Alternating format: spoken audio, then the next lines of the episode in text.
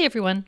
I had some delays booking guests this week, so this week's episode will be a little late. But to tide you over, I wanted to tell you about the April 8th, 2024 eclipse coming up.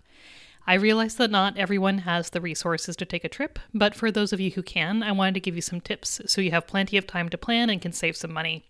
So, as a refresher, a solar eclipse is when the moon passes between the Earth and the Sun, blocking the Sun. And the first and most confusing thing to know about solar eclipses is that a partial eclipse and a total eclipse are totally different things, entirely different. A 99.99% partial eclipse sounds like it would be like a total eclipse, but it's totally, totally different. It is not the same thing. So, a partial solar eclipse is fun and great. You get to see the sky darken and the moon blocks some of the sun. You can see the shape of the sun change over time using special glasses or a pinhole camera. It's a fun, great activity, but I wouldn't go out of my way to see one.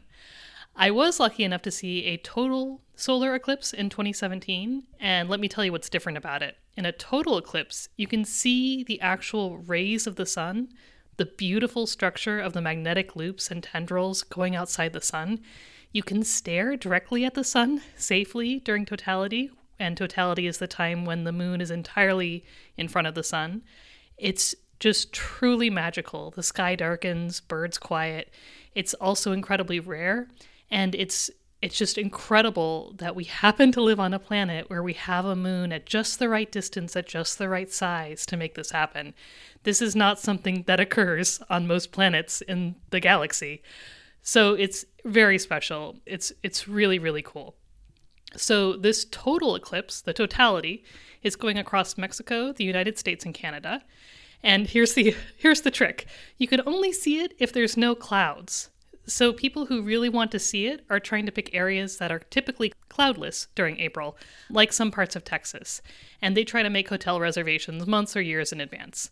However, it's also going over a lot of big cities, so if you live within an hour of, say, Rochester, New York, then personally I might just like book a hotel room for the night before and take the trip if the sky looks clear, and maybe cancel your hotel reservation if they let you, uh, if, if it looks like a big storm's rolling through or something. So I think a lot of people are going to want to see this. When I saw this in 2017 in Oregon, I got up at 3 a.m. to drive from Portland to the Totality region in Eugene. And my group hung out at a coffee shop that opened at 6 a.m. for like a lot of hours. We tipped very well. And then that drive back to Portland was standstill traffic and it took hours.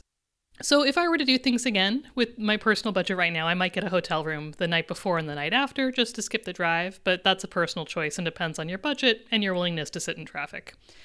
Although total eclipses, total solar eclipses, do happen every few years, if you're American, this might be the most convenient one for you for the next 20 plus years.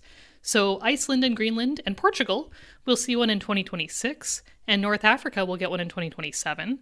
Australia and New Zealand, it's your turn in 2028. But if you're in North America, I'd try to see this one if you can. Take a look at the website greatamericaneclipse.com. If you have any friends or family along that line of totality, you can kind of weigh that against your willingness to risk cloudy weather. And if it works for you, try to see it. And if you are interested, and I can't stress this enough, make sure that you are in the area of totality to see the total solar eclipse. It's amazing, and it's way, way, way, way, way cooler than a partial eclipse.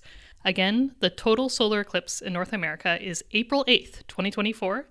And again, the website www.greatamericaneclipse.com has some nice detailed maps so you can see where you might want to travel and how much weather and chance of cloudiness you're going to want to risk.